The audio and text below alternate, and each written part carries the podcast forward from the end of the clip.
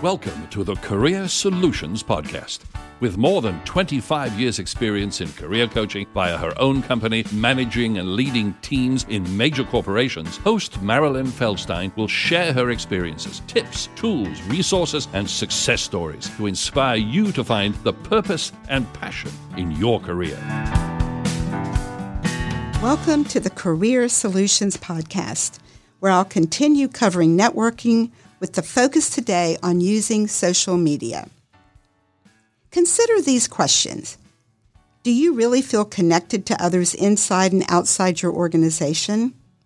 Do others think of you when searching for someone to lead a team or project, or for promotional opportunities and new positions? Are you using social media to connect with others, yet you really don't know them? And once you connect to someone on LinkedIn, do you get disappointed when you don't hear back? LinkedIn is considered the primary business social media platform, and I receive many LinkedIn invitations asking me to connect to people I don't know. When I review their profile, I have no idea how they know me, as they usually don't tell me because they're using the standard invitation. You may think that using online tools is the only way to connect with those you don't know. And during this time when we're not meeting in person, it appears that this is the only course of action.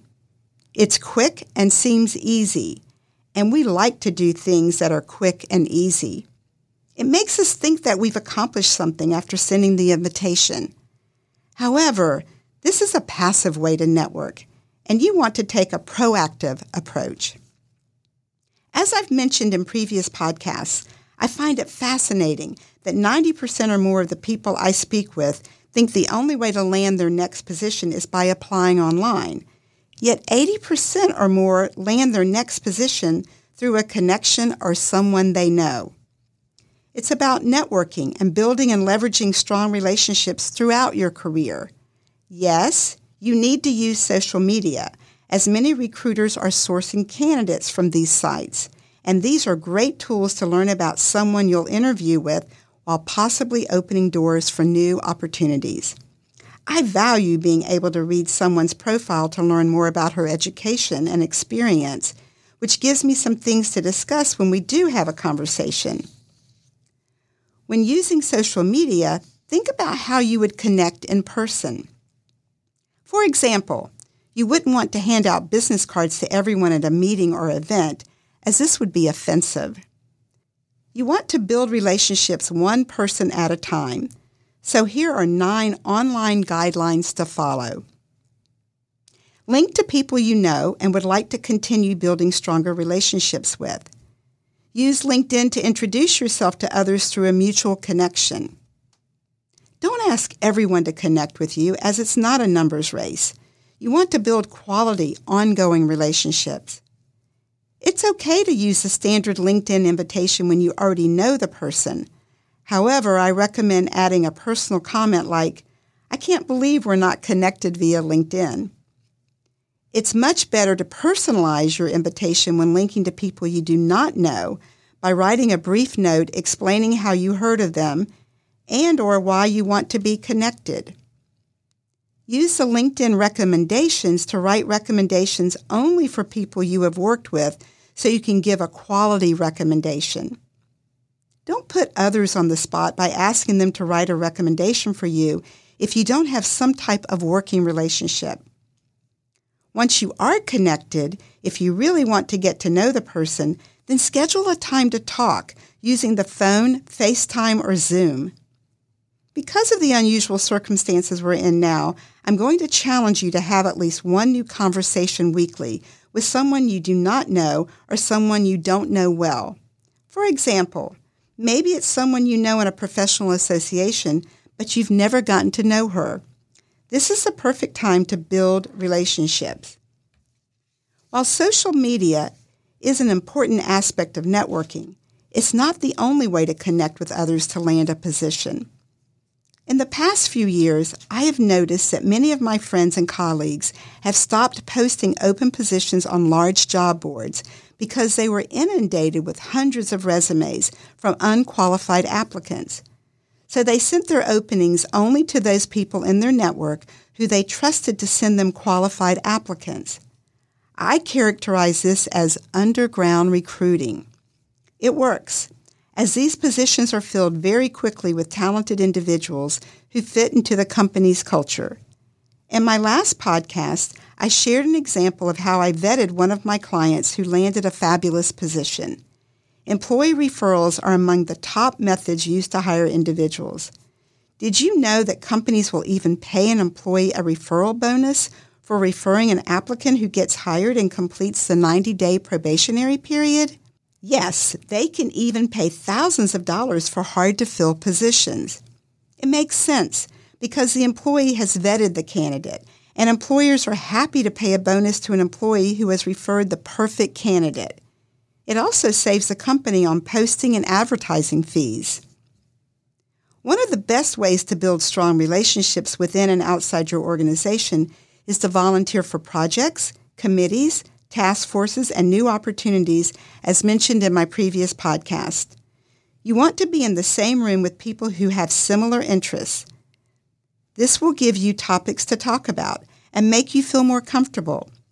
People want to work with people they like and enjoy having conversations with. You want to learn as much as you can about other people. For example, where they're from, their education, their work experience, their interests and passions, what they are proud of, and why they do what they do. This is your first step to connecting with others. People love to talk about themselves, so let them. If you are interested in others, they will think you are very interesting.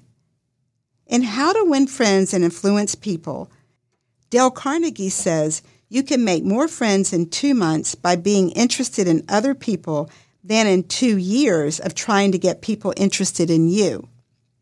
Of course, you must be genuinely interested, as this is initially not about you, but about learning as much as you can about the other person. So, you may be asking how you can build long-lasting relationships if you're not meeting in person. I recommend that you email and or call them to say that you'd like to schedule a time to get to know them better. Or let's say it's someone you know, but you don't know her well. This is an excellent way to plan a time to build the relationship. Be proactive. Be the person who takes the first step to get the meeting scheduled. I've done this many times and people love it. As I've mentioned, people want to tell their story, so let them. You may find that you have many connections in common, and we like to be connected. By really getting to know people, you will develop strong relationships with friends and colleagues who will answer the phone when you need them and know that you will reciprocate when they need you.